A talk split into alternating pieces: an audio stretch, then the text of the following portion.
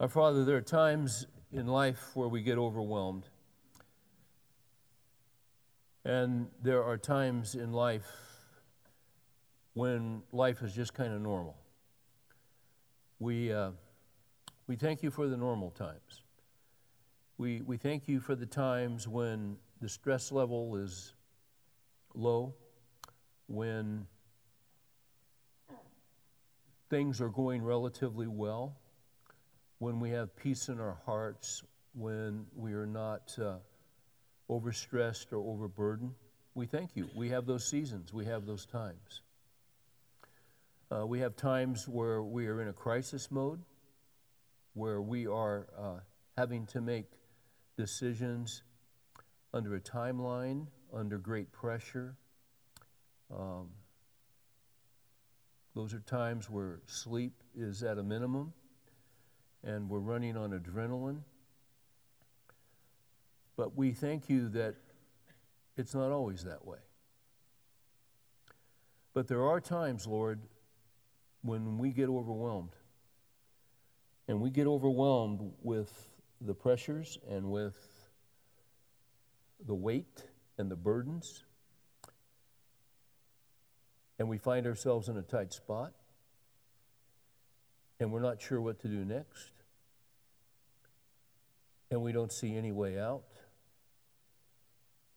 And that's when the psalmist said in 142, verse 3 when my spirit was overwhelmed, you knew my path.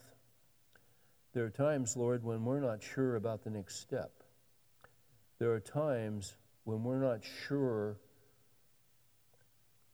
about the decision that has to be made within hours, within days. We're just not clear. But we are grateful that even when things aren't clear to us, even when we are in the dark, you're never in the dark. When my spirit was overwhelmed, you knew my path. You've got a plan, you've got a purpose for every guy in this room. Some of us are doing really well right now. Others of us are, we're in the depths. We're in the darkness. We're just about being crushed by the pressure. That's when we get overwhelmed. We, we have no place to go except to you and to your word. So tonight we would pray for those who are overwhelmed. They may be sitting around us and they look fine, they look normal. But inside, they're just trying to hold it together. Encourage uh, the men here tonight that are overwhelmed that you know their path. You know the next step, and you will give them wisdom they need to make that decision if they'll call on your name. And, they'll, and you'll give it to them at the right moment. They may not have it now, but, but when they need it, they'll have it. You've promised to give us wisdom.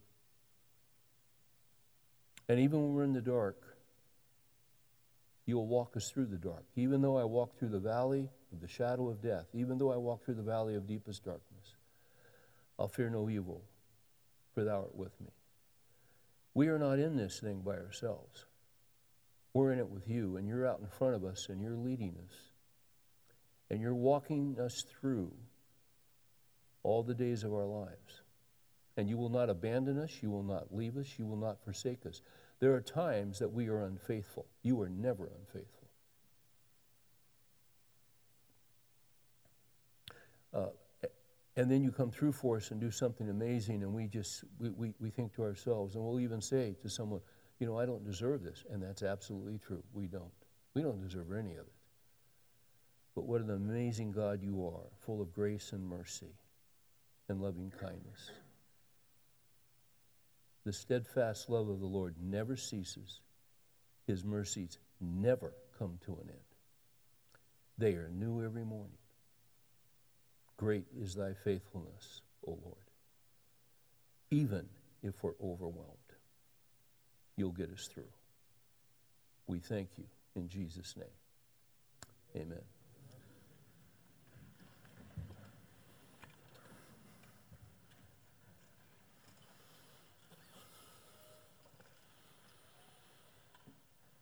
So tonight we are in Ecclesiastes 10. And once again, if I had to title this, here's what I would title it. And by the way, I have to title it because that's one of the things they want to know when we're done. So, since this has been going on for a number of years, I had this brilliant idea why don't I come up with a title before they ask me? And uh, so that's what I've been doing the last few weeks. Uh, so tonight, I, have got uh, a, a two sided title, like the, I think I had it last week, like two sides of a coin. So here's the, here's the first side of the title. Uh, I would call this tonight Sense and Sensibility. And then the other side of the coin would be folly and foolishness. That's all in Ecclesiastes 10. Ecclesiastes 10 runs parallel to what Jesus taught in the Sermon on the Mount. The Sermon on the Mount, the Sermon on the Mountain is Matthew 5, 6, and 7. Turn with me to Matthew 7 because we want to look at two statements Jesus made. Solomon is going to reiterate tonight the exact same principles in Ecclesiastes 10. So let's go to Matthew chapter 7. As he's on the mountain, as he's on the mount, and the thousands are gathered,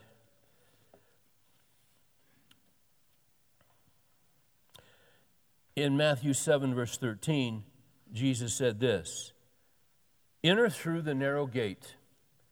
For the gate is wide and the way is broad that leads to destruction, and there are many who enter through it. For the gate is small and the way is narrow that leads to life, and there are few who find it.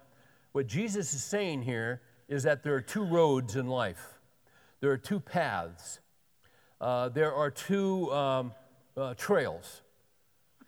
Wh- whatever synonym you want to use, there are two roads, two paths, two trails, and you're on one or the other, and you choose one or the other every day. Most people are on, what did Jesus say? They're on the Broadway. Isn't it interesting that most major cities have a boulevard called Broadway? And it's very popular. A lot of people are there, and there's usually a lot of action on Broadway. And some people, they want to get to Broadway, because if I can make it here, I can make it anywhere. If I can make it there, I can make it anywhere. I think that's Proverbs 4:16. Actually, that's Frank Sinatra. New York, New York, Broadway. Maybe you've been there. If I can make it there, I'll make it anywhere. But the problem is, and he made it, but the problem is, is where Broadway leads to. That's the problem. Broadway leads to destruction. This is why Jesus said, enter through the narrow gate, enter through the unpopular gate, enter through the road that not a lot of people are interested in. Enter through the narrow gate, for the gate is wide and the way is broad that leads to destruction. There are many who enter through it.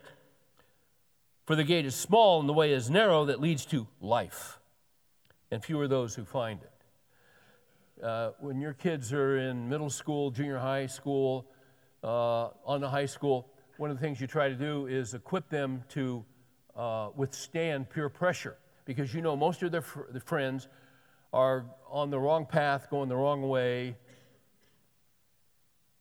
because you used to be that age. But uh, isn't it interesting when you get out of high school and you go to college, it's the same thing most of your peers are on the wrong path, on the wrong trail, going the wrong direction. Uh, they're going to hit a dead end. But it doesn't stop when you get out of college. I don't care where you are in life 20s, 30s, 40s, 50s, 60s, 70s, 80s. It, no matter where you are in life, the name of the game is to withstand pure pressure because most of your peers are on the wrong path, going the wrong direction. And this is where we all start. But when Christ comes into our lives and we we trust in the Lord for salvation. We trust in Him to be our Savior, to be our God, to be our Master, to be our Lord, to be our Shepherd. When we trust in Him and we start following Him, you know what? Sometimes your friends drop off because you're not as much fun as you used to be. Something's happened to you, something's changed. What happened? You got off the broad road and you got on the narrow road. Look at, uh, if you would, verse 24. He's wrapping up the Sermon on the Mountain, the Sermon on the Mount, and Jesus says this Therefore, everyone who hears these words of mine and acts on them may be compared to a wise man who built his house on the rock. And the rain fell, and the floods came, and the winds blew and slammed that house, and yet it did not fall, for it had been founded on the rock. Uh, earlier, he's talking about two roads. Here, he's talking about two foundations, but the same principle. And how does he define this? Everyone who hears these words of mine and acts on them. A lot of people hear the words, but they don't do anything about the words. They don't apply them to their life. But if you hear his words and you act on his words, ah, then you're compared to a wise man who built his house on the rock. The rains fell, the floods came, the winds blew, slammed against that house. It did not fall, it had been founded on the rock. But then in 26, everyone who hears these words of mine and does not act on them will be like a foolish man who built his house on the sand. Uh, the rain fell, the floods came, the winds blew and slammed against that house, and it fell, and great was its fall. Uh, what he's talking about is a wise man and a foolish man. You got a wise man, you got a foolish man, you got a narrow trail, you got a broad trail. Oh, and by the way, you got to choose a foundation either solid rock or sand. Now, this is exactly what Solomon's talking about in Ecclesiastes 10. He's talking about two roads, he's talking about two foundations. He's talking about wisdom and foolishness. That's what Ecclesiastes 10 is all about. So let's flip over to Ecclesiastes 10.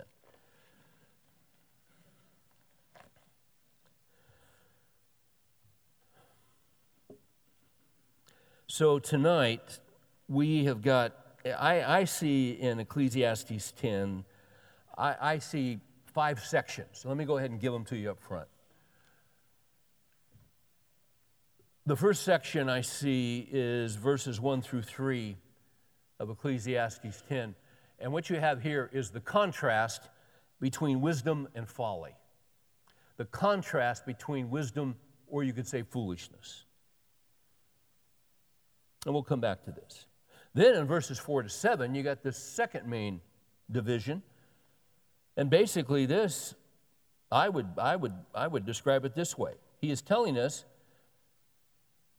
choose wisdom under tyrannical leaders. Choose wisdom under tyrannical leaders. Then you've got the next section, the third section, verses 8 through 11. Choose wisdom in your work. Choose wisdom in your work rather than foolishness. And then in verses 12 through 15, which is, would be the fourth section, choose wisdom in your speech instead of foolishness. And then in verses 16 through 20, you've got choose wisdom under foolish officers or bureaucrats. Interesting, Solomon would talk about this, but Solomon was a great king. Uh, he had officers under him. He had uh, 12, if you will, vice regents who were each assigned a section of the country, and they were each responsible to provide for all the needs of his household and his staff, and it was quite a task. They were each responsible to provide one month's income. And there were 12 of them, so that would get through the year. So he had guys under him, officers, officials, they had guys under them, they had guys under them. Okay. So that's the big picture. Let's go back to verses 1 through 3 because this, uh, this he just dives right into it. Now, r- verse 1 is really a fascinating verse. Dead flies make a perfumer's oil stink. So a little foolishness is weightier, weightier than wisdom and honor. Um, is that your life verse? Anybody ever ask you what your life verse is? Give them, a, yeah, Ecclesiastes 10.1. Uh, what is this all about? Well, really, what it's about is what, what just came before it. Now, you remember, of course, that these chapter divisions weren't in what Solomon wrote originally. They were put in later just to help us find our way through the book. So, back up, if you would, to 916. I could back up further, but just for space, I don't want to do it. Let's start in 916. So I said, Wisdom is better than strength, but the wisdom of the poor man is despised, and his words are not heeded. The words of the wise heard in quietness are better than the shouting of a ruler among fools. Wisdom is better than weapons of war, but one sinner destroys much good. That's the point. One sinner destroys much good. Um, and as we said last week, uh, the all time example of that is Adam in the garden. There was much good, everything God created. In the opening chapters of Genesis, God created, on the first day and he said, It's good. Second, it's good. It's good. Everything is good. He creates Adam, and then suddenly it's not good. What's, what's not good? It's not good that the man should be alone. So what he does is, and Adam names all the animals, and he's out there looking to see who's out there. Maybe there's someone, you know, and he's noticing there's t- two of each kind, and the uh, male and female, they correspond to each other. And you know, I mean, the guy's single. I mean, he's a little bit lonely. He, he's looking, Look, I, wouldn't you be looking? Um, but nothing's working. And then one day, he falls in a deep sleep. The Lord takes a rib, and, and he wakes up, and here's this woman standing there, absolutely stark naked. And he's thinking, all right. bone of my bones, flesh of my flesh, I think is actually what he said. I mean, there's some excitement there. Hey, this is no hippopotamus. I mean, she corresponds to me. And it was good. And it was good. But now we're going to have a problem because the woman is going to be tempted, and then he's going to go along, and what was perfect is now completely broken and devastated. And we call that the fall. And we've been dealing with it ever since. Um, one sinner destroys much good. This is why Christ came. This is why Christ came. This is why he was born of a virgin. He lived a sinless life. He went to the cross. He died uh, according to the scriptures, 1 Corinthians 15. He said, I delivered you as of first importance that Christ died for our sins, that he was buried, that he rose on the third day, that he appeared to Peter, he appeared to the 12, he appeared to over 500 at one time. Lastly, he appeared to me, Paul said. This is the gospel. But Christ came because one sinner destroyed much good. So he comes and he puts us back together again as we trust in him. If any man is in Christ, he is a new creature. Old things pass away, behold, all things become new. So that's the concept. And then you go right into verse 10, and he's going to restate the whole principle in another way. Yeah, one sinner destroys much good. Dead flies make a perfumer's oil stink. So a little foolishness is weightier than wisdom and honor. Um, man, when I was in college and you had a date, I didn't walk out the door with a little bit of English leather on. I haven't thought about English leather in a long, long time. I don't even know if English leather is still in business. But English leather, man, that was the thing back then. Uh, I mean, I'd put it in my protein shake. I, it, was, it was just, there was something about English leather. But you go to pour out your, you know, little shot English leather and a dead fly comes out, you got a problem. Just one, just one, just one fly. It's going to mess up the whole thing. Just as one sinner destroys much good. A little foolishness can do a lot of damage. That's the point. A little bit of foolishness can do incredible damage. See, what he's going to do here, he's going to contrast wisdom and foolishness. Note verse 2. A wise, man, a wise man's heart directs him towards the right, but the foolish man's heart directs him towards the left. Now, I want to stop here, and I want to read Philip Ryken here because he absolutely nails this. Ryken says this He says, it is vital to know the difference between wisdom and folly. Most Christians can distinguish good from evil. We know that some things are morally right while others are morally wrong. So we try to do the right things instead of wrong things. This kind of, fi- of thinking is fine as far as it goes. The trouble, however, is that some of the most important choices in life are not between good and evil, but between wisdom and folly, between wisdom and foolishness. To understand the difference, we need to know the biblical definition of folly. A fool, in the biblical sense, is not necessarily someone with below average intelligence. Folly does not always show up on the low end of the IQ scale. Rather, the term refers to someone who lacks the proper fear of God and therefore is prone to go the wrong direction in life. The scripture says the fear of the Lord is the beginning of wisdom, the fear of the Lord is the beginning of knowledge. Ryken goes on and says, It is the fool who says in his heart, There is no God. Psalm 14 1. So we've, we've got a lot of uh, tenured fools on academic campuses who uh, IQs are off the charts, Rhodes Scholars who say there is no God.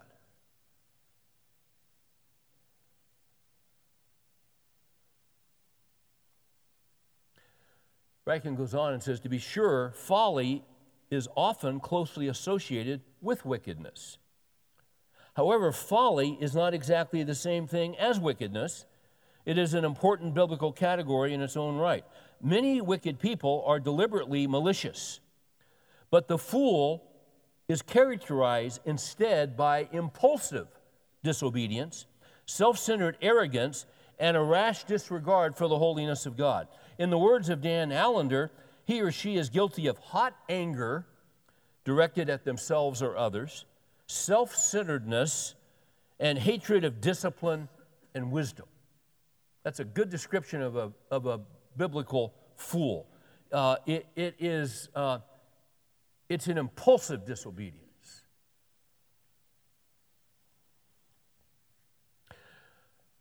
He goes on and says, The preacher, or Solomon, has told us many things about the fool already in Ecclesiastes. He is lazy, Ecclesiastes 4 5. The fool is ill tempered in 7 9. He's morally blind in 214. He refuses to take advice, that's 917. His life is not pleasing to God. Here the preacher adds that the fool is directionally challenged. And he's speaking of 10:2. A wise man a wise man's heart inclines him to the right, but a fool's heart to the left. Now listen to his explanation of this. This verse defines folly with a short memorable contrast, what a literary scholar would call an antithetical proverb. Perhaps this contrast is captured best in the Jerusalem translation, Jerusalem Bible translation, and this is very good. Jerusalem Bible translation says this the wise man's heart leads him aright, but the fool's heart leads him astray. That's the sense.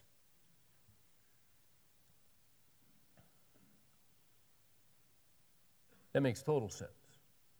He goes on and says, with apologies to left-handers, the Bible generally treats the Bible generally treats the right side as the good side. The right hand was associated with a strength which saves, supports, and protects. In addition, the right hand was used to convey, to convey blessing, such as the time that Jacob crossed his arms to place his right hand on Ephraim's head and thus gave him the greater blessing, Genesis 48. The right hand was also associated with authority, which is why Jesus sits at the right hand of the Father, Colossians 3:1. Given this background, it is not surprising that at the final judgment, the sheep will be on the right, but the goats will be on the left. Matthew 25. When the preacher says that the fool is on the left, therefore, he is telling us that that man is going the wrong direction in life. That's the point. Going the wrong direction on the broad way that leads to destruction. Verse 2 demands another look, though, because there's something here that we could miss. Verse 2 says, A wise man's, watch this, heart. A wise man's heart directs him towards, directs him aright or, or not or, he says, but the foolish man's heart directs him astray. Uh, what path you're on, what path you choose, all has to do with your heart.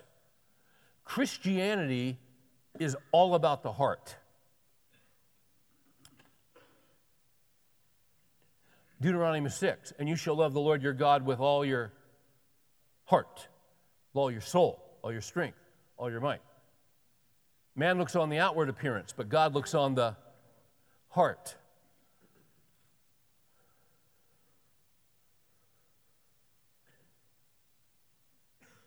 Um,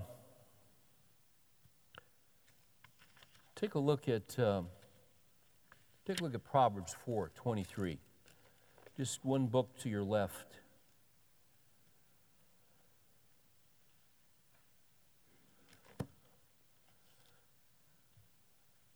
Proverbs 4:23 Watch over your heart with all diligence for from it flows the springs of life. Um, in the scripture when it talks about the heart you can think mind but it's actually broader than the mind when, when the scripture talks about the heart, it's not talking about this thing that beats and thumps. It's talking about you. It's talking about um, it, it's talking about mind. It's talking about will. It's talking about emotions. It's talking, it's you. It's you.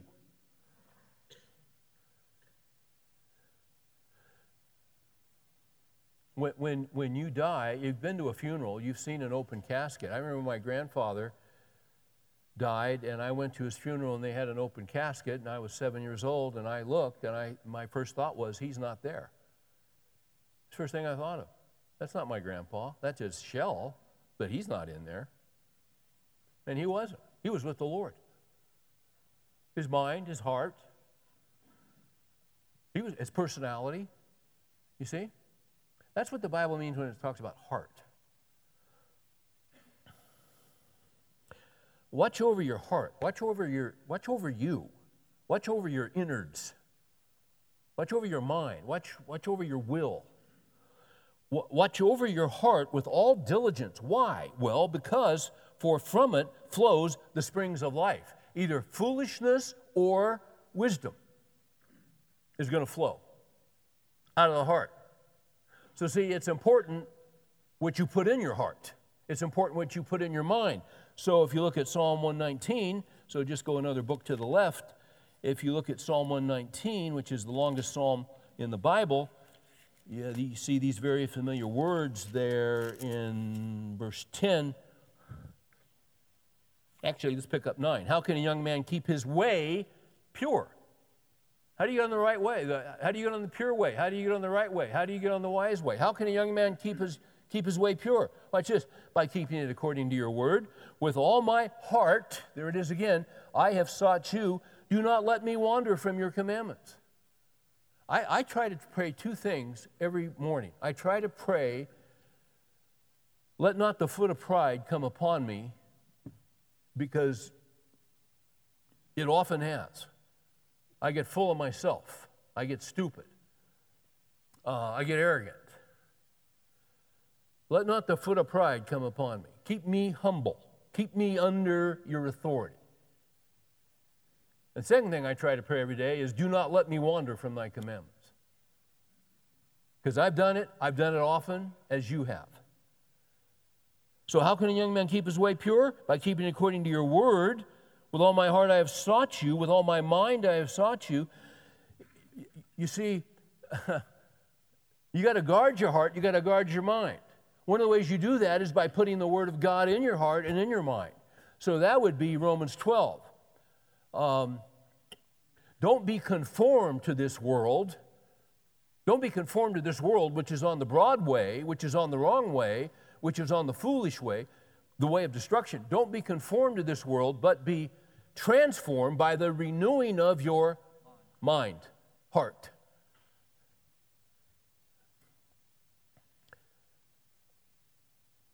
Uh, in Luke 6:45, Jesus said, "Out of the abundance of the heart, the mouth speaks."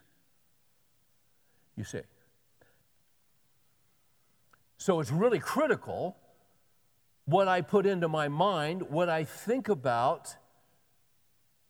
This is why we're here on a Wednesday night doing Bible study. Because we don't want to be conformed to the world. We used to be in the world before this is where we were before we knew Christ, but He reached down and grabbed us and pulled us to Himself. And, and now we're in the process of once, once you've been born again, as Jesus said to Nicodemus, you must be born again. Once you're born again, and, and we've said this before, but you know, when, when your wife was pregnant, that whole pregnant, you're just talking about the birth. That's all you're talking about is the birth. And then boom, one day, you know, the water breaks and it's birth time. And out comes this little kid. And really, you never think about birth again except one, one day a year. What are you thinking about the rest of the days? You're not thinking about birth, His birth has already happened. Now you're talking about growth. So once a year, they go into the doctor for a physical, and you know, I remember we had uh, some. I had some in seminary, uh, a couple, and got married, had a little baby, and they're all excited. Second year, they got word from the doctor something was wrong because this little baby's not growing. And they found out this, this baby had a form of dwarfism. Obviously, they were very concerned about it because you see, there needs to be growth. Just as there needs to be growth physically, we need to be growing spiritually. Go to Colossians 1:28, which is not to the left, but start going right and if you can find Ephesians, keep going. Ephesians, Philippians, Colossians 128. Paul says, We proclaim him. Who's him? Christ. We proclaim him, admonishing every man and teaching every man, watch this, with all wisdom. We saw last week that the wisdom of God is Jesus Christ. 1 Corinthians 1, verse 30. We proclaim him, Christ, admonishing every man and teaching every man with all wisdom, so that we may present every man complete or mature in Christ. The name of the game in the Christian life is to go from immaturity to maturity. And you see, as I'm in that process, here's what's going to happen. This is a hard issue. It's a hard issue. You get your blood work done, I get mine done. And uh, because coming up on four years, I had some work done, and they, uh, this is not good. So they told me to shape up, or they were going to shoot me or something. they got my attention. Okay. They said, You need to hit this number. You gave me all these numbers. So I get my blood work checked about every six months. And uh, there's a cholesterol number. You guys know about that. And I knew about the cholesterol number. But then there's also this HDL thing, and there's this LDL thing. And I think one of those means high density lipids, and the other one means low density. And I can never remember that. Here's what I know when I think HDL, I think healthy. And when I think LDL, I think lethal. So under cholesterol, you want to look at you want to look at the healthy number and you want to look at the lethal number. You see, because what you're trying to do is you're trying to monitor to your heart. Now spiritually, when you're talking about your heart, what you want to come out of your heart is the HDL, which is wisdom. The healthy is the wisdom. The lethal is the foolishness. Because the, the, the, the lethal can do a tremendous amount of damage, as one sinner can do a lot of damage to what is good. And a dead fly can do to the English leather. So, as we mature in Christ, what we want to do is we want to see the foolishness number go down and we want to see the healthy number, we want to see the wisdom go up. Right? But it takes a long time, doesn't it? You ever look back? I was talking with a guy this afternoon, and he said, You know, I'm 50 years old. I can't believe I, how foolish I've been. And he's been a Christian since he was in high school. Yeah. Because, see, this isn't, there's not instant maturity, there's not instant growth. This is a process of, of moving from foolishness to wisdom. Oh, there's my clock. Okay. Forgot they moved it.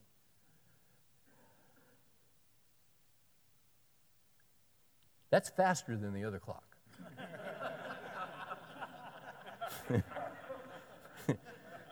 I'm not sure that's right. Okay. Let's go back to Ecclesiastes. So you see, this, this, is, this is all of, this is chapter 10. We, we want to make sure our spiritual hearts, we're here feeding on the Word of God. See, if Jesus said, if you, he who hears my words and does them, it's just not hearing it, it's doing it. The, the Christian life is, is not a seminary course. Um, I was doing a conference last month in Los Angeles, and was, you know, we had lunch in the middle of the conference, and some young guys around the table. And one guy was asking me about um, family devotions and, you know, doing Bible study with his kids and doing Bible study with his wife, and, you know, he doesn't feel like he does enough, and he's, he, you know, he was just really intense. And I mean, he, he wants to do the right thing, and he didn't grow up in a Christian home, and he's not quite sure what to do, and and uh, and I, I said, hey, listen, uh, this is good stuff, but you got to relax a little bit. You're you're you don't want to turn your you don't want to turn your house into a, a seminary. You know, it's a yeah, it's a home, and you want to. It's it's it's not. Uh, there's no midterm and final in this thing. You know, Deuteronomy 6 you shall love the Lord your God with all your heart, all your soul, all your strength, and these words I'm commanding you today shall be on your heart.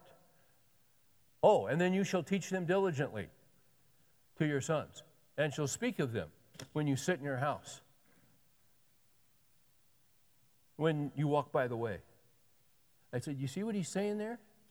What he's saying is, he's saying, You love the Lord, all right? So you, you spend some time in the scripture? He goes, Yeah, I do. I'm, I'm developed. He says, I don't do it every morning. And I said, Well, that's all right. Most, most guys don't hit it every morning. I, I do a lot of traveling. I said, Hey, God knows that. It's, okay, man. It's all right. But you're working on it, right? Getting a systematic time in the Word. He says, Yeah, it's a real struggle. I said, Yeah, I know. It is a struggle. But just, just keep going. Just keep it up. You miss a few days, get back, get back in, the, in the Word. So these words which I can you today, Deuteronomy 6, shall be in your heart. Um, oh, and you shall teach them diligently to your kids at 4:30 in the morning. Teach them Greek and exegete Romans 9. It doesn't say that. And you shall talk of them when you sit in your house. Well, see, that's I, I love that because what God's saying there, He's saying, "Hey, you love me. I want you to put your word on your heart, and then you just walk through life with your wife and kids." And, you know, and you shall speak, you shall teach them diligent when you sit down.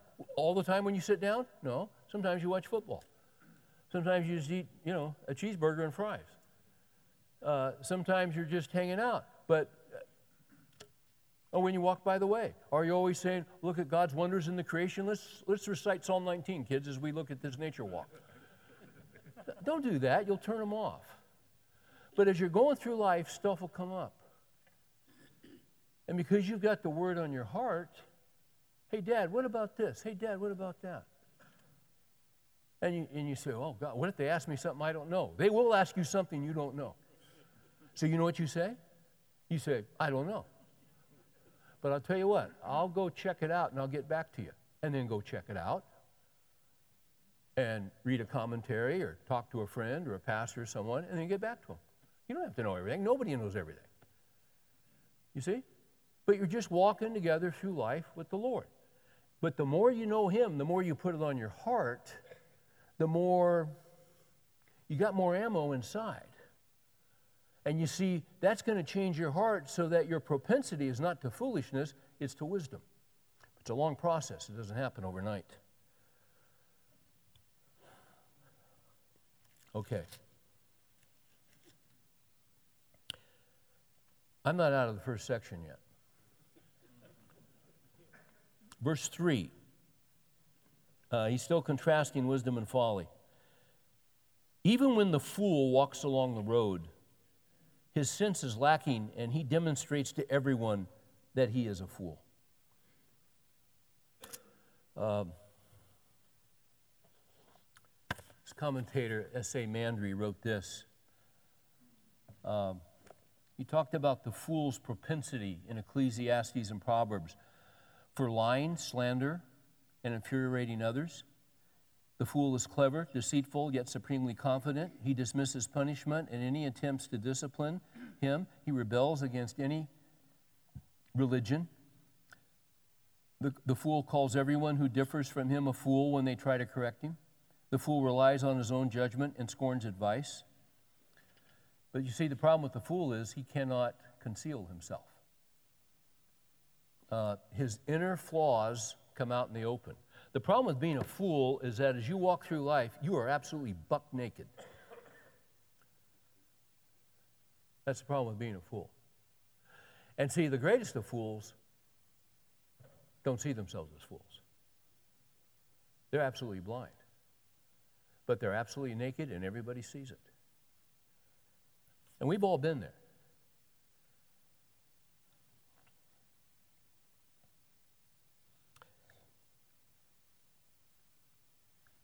Do you see the importance of the word and the heart? You're going to follow the inclinations of the heart, you're going to follow the inclinations of the mind. This is why we put the scripture in our mind. Don't forget what Jesus said in Matthew 7. Everyone who hears my word, hears my words, and does them. The name of the game is not just to know scripture. The name, if I'm not mistaken, Chuck told me one time that when he was ordained coming out of Dallas Seminary. I'm almost sure this is what he told me. You know, because they do ordination here, and the young guys come out and they're scared to death that you're going to ask them a question they don't know the answer to, and you know, it's it's a high pressure deal. And we we did one of those a few years ago, and afterwards we were sitting around, uh, and uh, and Chuck was talking about his ordination council when he was examined, and I think it was Dr. Pentecost here was the opening question. If I'm not mistaken, he said, Chuck, outline for me the book of Ezekiel. That's how they started. Have you ever read the book of Ezekiel? Now, see, that's a seminary question. But I'm going to tell you something. There are some guys, and I went to seminary with guys, and, and uh, I went to some guys, I went to seminary with some guys who could outline the book of Ezekiel. They were unbelievable. They could pretty much outline any book in the Bible. They had steel trap photographic memories. But because you can outline the book of Ezekiel doesn't mean you're living with wisdom. Because it's not about hearing the Word of God, it's doing the will, the Word of God. You get that, don't you? The Word of God is designed to change me, change my heart, and change me from the inside out so that I become a mature person and I'm leaving more and more of the foolishness behind and I'm moving more and more towards wisdom. And it makes me a better man, it makes me a better leader, it makes me a better husband, it makes me a better father, it makes me a better grandpa. You get this, don't you? Let's jump to uh, the second section, just because it's next and it's logical. In verses 4 through 7, uh, basically, what this is about is choose wisdom under tyrannical leaders. Let's read it. If the ruler's temper rises against you, do not abandon your position because composure allays great offense offenses. Now, he has said this before. Look at chapter 9, verse 17. The words of the wise heard in quietness are better than the shouting of a ruler among fools. Uh, it's, it's wonderful when you live under a good ruler, when you live under a good king, when you live under a good administration. Most Christians historically have not lived under pro Christian rulers and kings the, the tendency for most Christians, the way things work, is that usually the government and the rulers are against Christianity. That's the way it is in most places in the world. That's becoming increasingly the case in this country. So don't be surprised if the ruler's temper rises against you. He says, Do not abandon your position because composure allays great offenses. Um, what, what he's saying here in verse 4 is if you're in a situation, and, and this can apply to the government, this can apply to a boss, it can apply to someone who's over you that has authority over you and they're angry and they're upset. Um, how do you handle that? Well, he says a couple of things. He says, do not abandon your position. Uh, don't leave your post. Don't resign in a huff. Keep your cool. Keep your calm. Keep your wits about you. Stay at your post because composure allays great offenses. Composure, wisdom. It's interesting. Jesus told the disciples there'll be a time when they will pull you up before the council, and your lives are going to be at stake. And he basically said, Don't worry about what you will say, it will be given to you in that hour. You got a meeting coming up? Have you got a big time review coming up? Have you got something in your life where some things that are important to you are hanging in the balance and you know that that person on top is not for you, they're against you? It shall be given to you in that hour.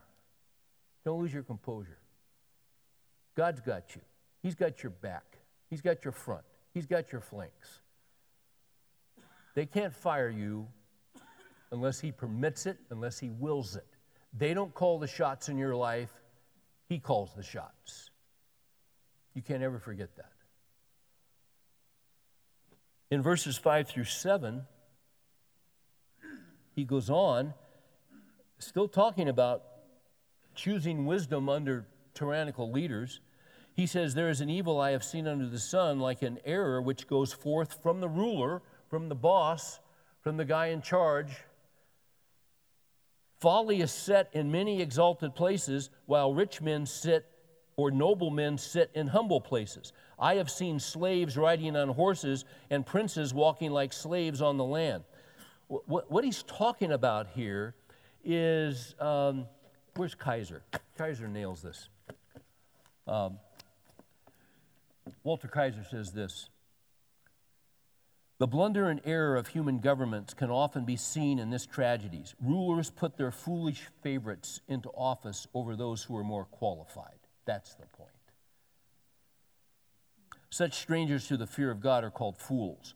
Meanwhile, those who by birth and training are more qualified for such government post are passed by.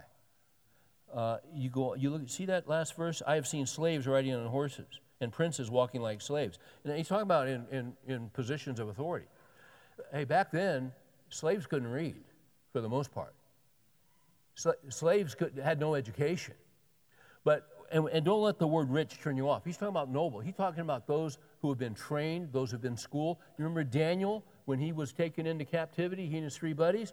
They were put into that um, upper level management, Kennedy School of Government, MBA, you know, Rhodes Scholar type of thing. They were being trained, they were, begin, they were given the skills, uh, language skills, all these skills to handle situations that required tremendous wisdom and intelligence and discretion. You got to be trained for that stuff. What he's saying is instead of you taking the guys who were gifted to be in those posts, you just put your buddies in there. The classic Solomon had a son by the name of Rehoboam. When Solomon died, Rehoboam took the throne. It took uh, David and Solomon uh, had a united kingdom, the 12 tribes, they were united for 80 years. Rehoboam took over, and the whole thing went down in 72 hours. Solomon was wise, Rehoboam was a fool. And part of the problem was is that 10 of the tribes came to him and said, "Hey, listen, we, we need you to give us a little break here on, on what you're demanding of us and the work and all the building stuff. And he listened to them and he talked to the elders that had advised his father, and they said, This is a good thing. Relax it a little bit. They'll be appreciative. And then he talked to his peers, his buddies that he went to college with, his frat brothers. And they said, No, no, you got to be a hard guy. You got to be tough. You got to show him who's running this show. And so he did. And he said, Hey, let, let me tell you something. And in essence, what he said was, He said, My little finger is bigger than my father's sexual organ. Sounds like a young punk saying something like that. And so what happened? They rebelled, and the nation split in 72 hours because he listened to the wrong ones. Just his buddies. You, you get this. You see this. Incompetent people put into positions because of a friendship.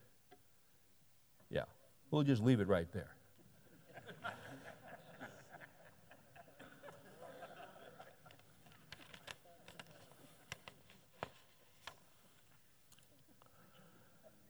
Uh, the third major point, the third major section.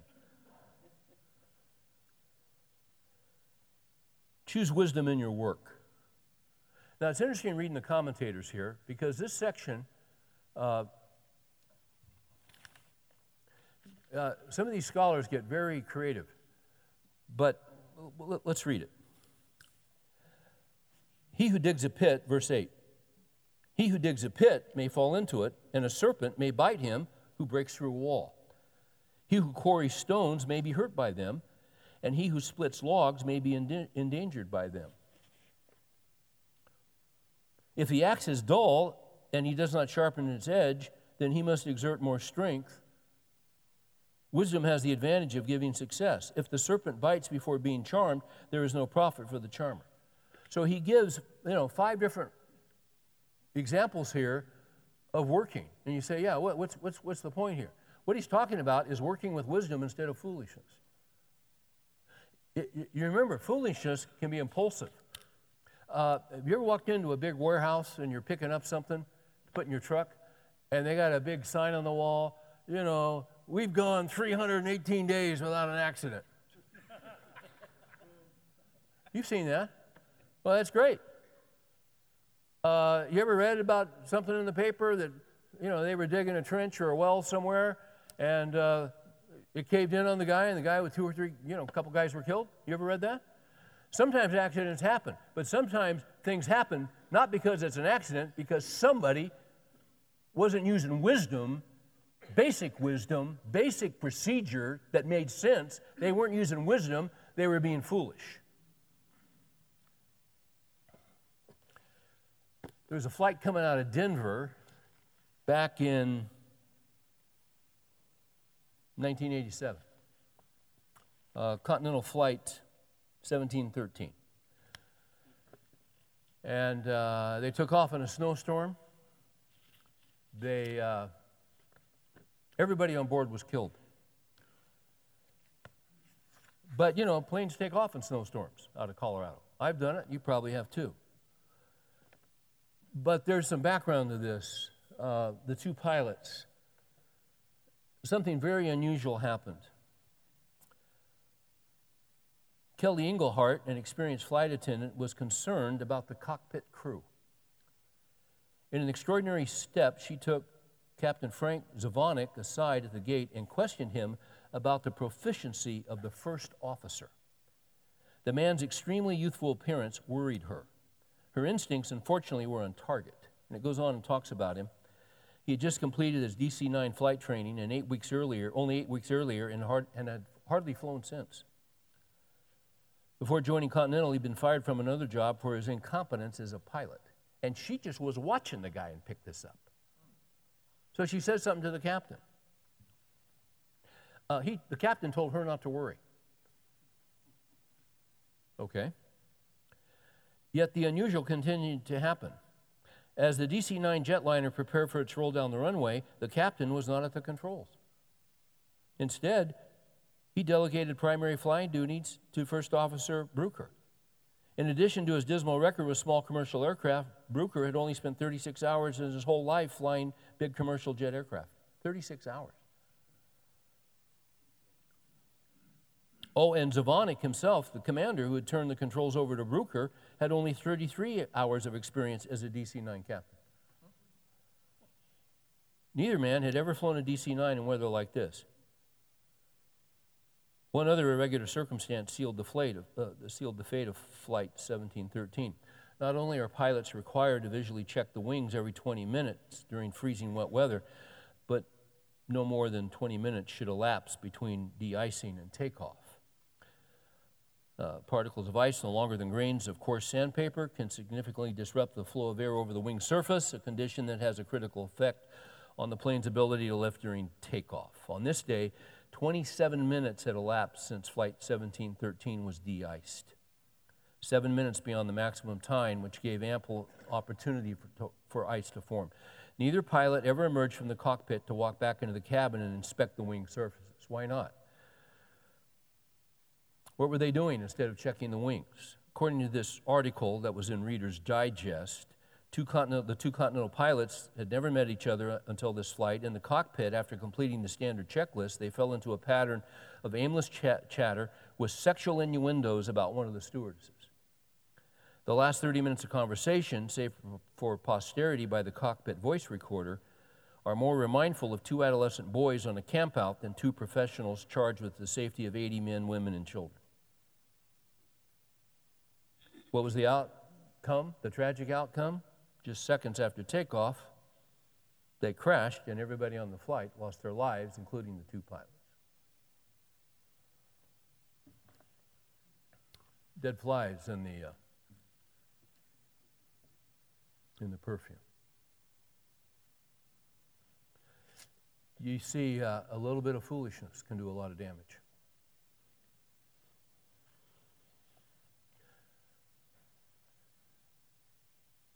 You noticed all the construction on every road in Dallas Fort Worth? on every road. And you go your back way, you get another route, and they're, con- okay. Well, that happened to me today, only there was a stretch of road they hadn't had any construction on. I got on it, and they're diverting I 35 into one lane. And I'm trying to get to my noon Bible study. And I'm thinking, I'm going to be late. I'm going to be seriously late. Um, finally, finally, it opened up. And okay, here we go. And I'm looking to get around this guy in front of me who still thinks we're in one lane, but we're not. and I'm trying to get around this guy, and I check my side, and I got a gap, and I'm thinking I got about a 60% chance of getting through that gap. Maybe 50. So I went for it. So I went for it. And the guy behind me had to hit his brakes, and he got upset. I saw my mirror, he's making all these gestures to me. and he's, he, he, he had a red shirt, and his face was becoming red. And he was upset. And I thought, you know what? I'm trying to bust my tail to get down there and teach Ecclesiastes 10. and I just violated Ecclesiastes 10 this guy, and then he pulls alongside of me, and, ah, ah, ah, you know, and I mean, he, and I, I just looked at him. Yep, you're right. You're absolutely right. I'm a fool. That was, that was stupid. That was stupid. Was it not? Let's take a congregational vote. that was stupid. And for the rest of my drive down there, I'm thinking, oh, this is really interesting. I'm going down there to teach these other guys the Bible about wisdom and foolishness. And then I'm going to quote these guys who crashed this airline, this continental flight. Man, I'm going to preach it with authority and power.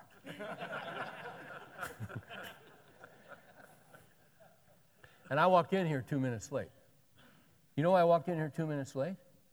Because I resolved, as a, as a result of doing that, that, all right, Lord, okay, now help me apply what I'm teaching. So I get on the road to come over here, and then there's more construction. And then I've never seen it backed up coming over here. I haven't seen it backed up like that in, I, I can't remember the last time.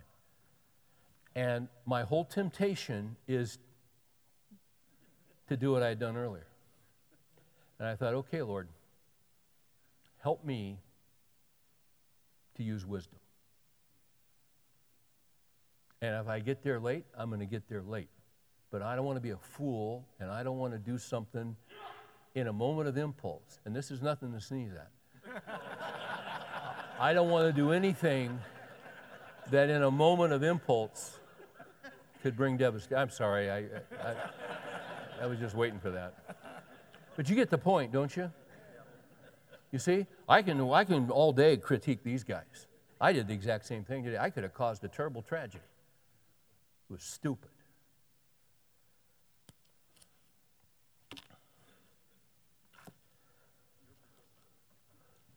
So I'm resigning as of now.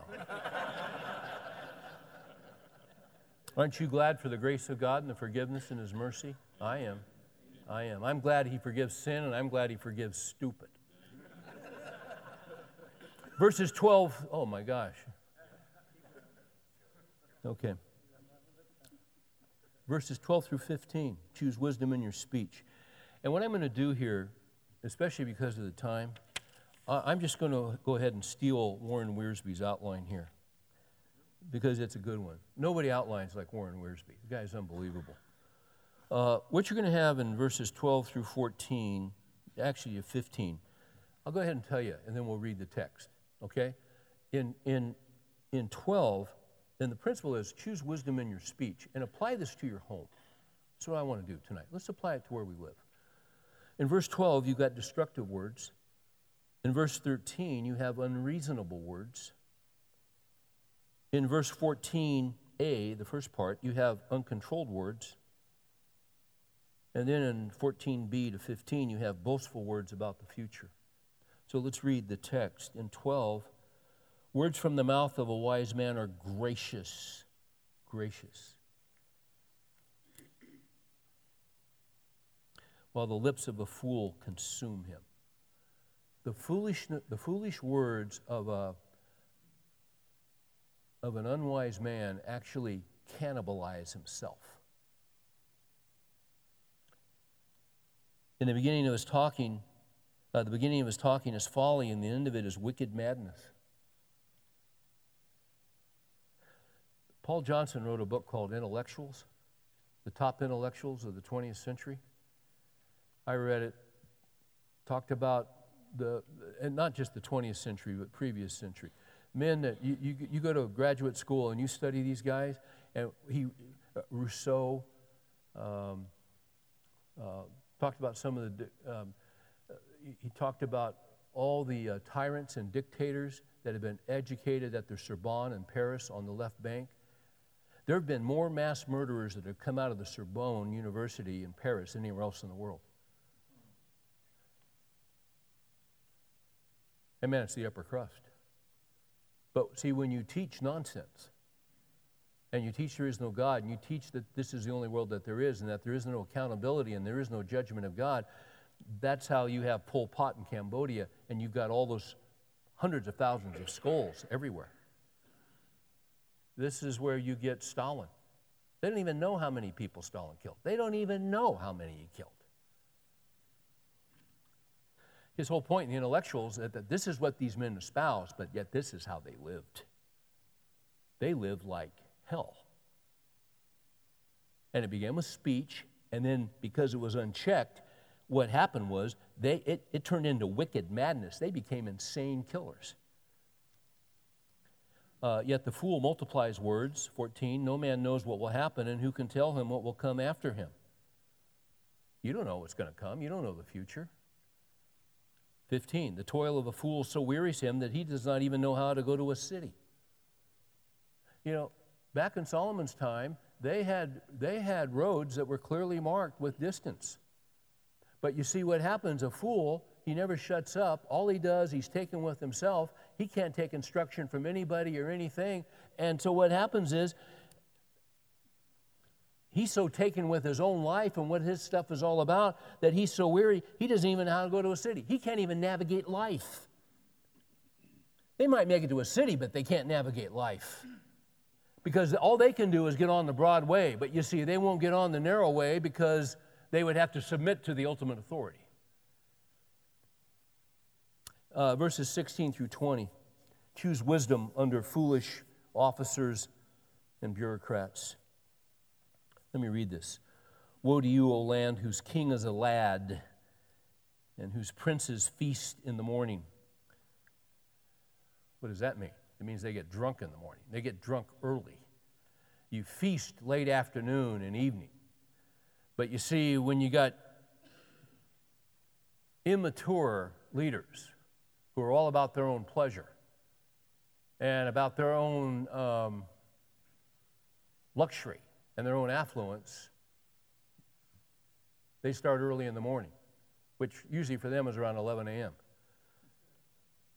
Blessed are you, O land, whose king, I'm in 17, whose king is of nobility and whose princes eat at the appropriate time. Blessed are you when you've got good leaders for strength and not for drunkenness. Through indolence, the rafters sag, and through slackness, the house leaks. They're not taking care of business. They're just about themselves. They're not there, they're not there to serve the people, they're there to serve themselves. Men prepare for a meal of enjoyment, and wine, and, and wine makes life merry, and money is the answer to everything. What that means is you got to have money to get through life. You got to have money to buy bread. You got to have money to repair the roof. You got to have money for wine. You got. He, he's not saying what it sounds like. He's saying, listen, if, if you don't have money, you can't buy food. If you don't have money, you can't buy the essentials.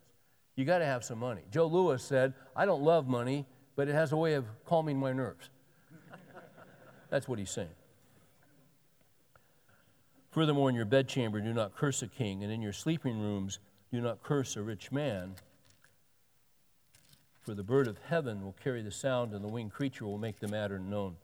Um, I want to quote Wiersbe one more time here as we finish up. He has such wisdom on this section. Wiersbe says in verses 16 and 17, you have indulgence. You have leaders who indulge themselves. He says, if the king is immature, the people he gathers around him will reflect that immaturity and take advantage of it. But if he is a true nobleman, he will surround himself with the noble officers who will put the good of the country first.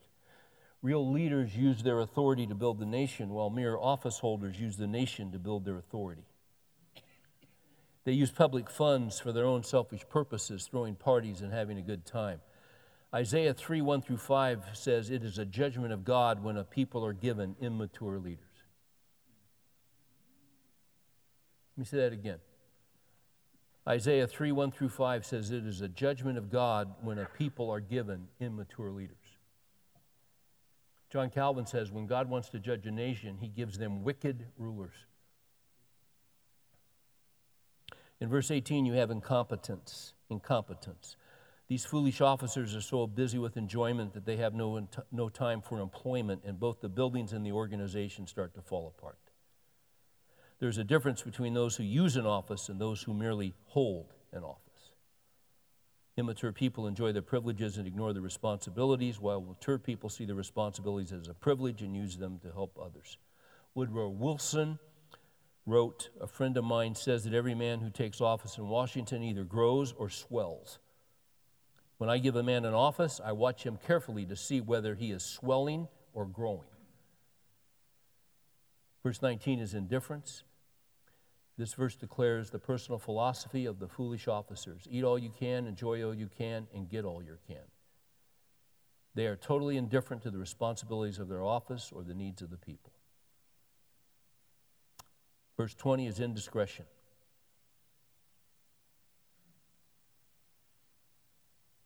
It's interesting. He said, uh, Be careful what you say in your bedchamber. A bird, it'll get out somehow. Hey, and they, they didn't have uh, the listening devices we have today. But you know, when you, sell, when you tell a secret to one other person beside yourself, it's getting out.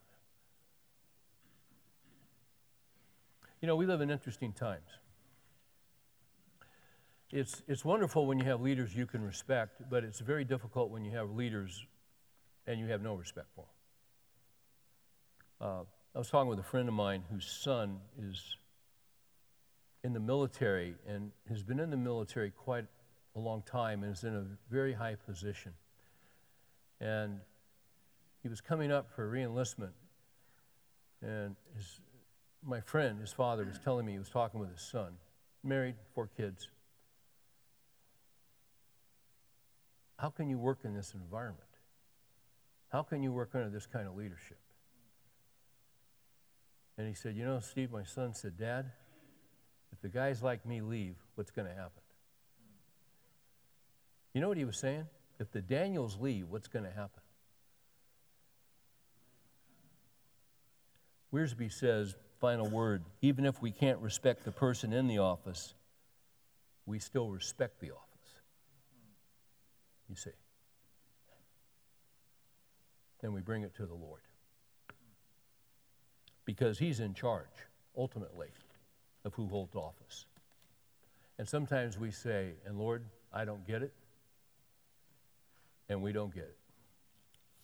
But He knows precisely what He's doing. So, what would, what, what's the wise response? I trust in you, O Lord. I trust in you. My times are in your hand. I praise you. I trust you. I thank you that you're calling the shots and that you've made promises and that you take care of your people even in the worst of times. Help me to live wisely in a foolish world. That's our prayer.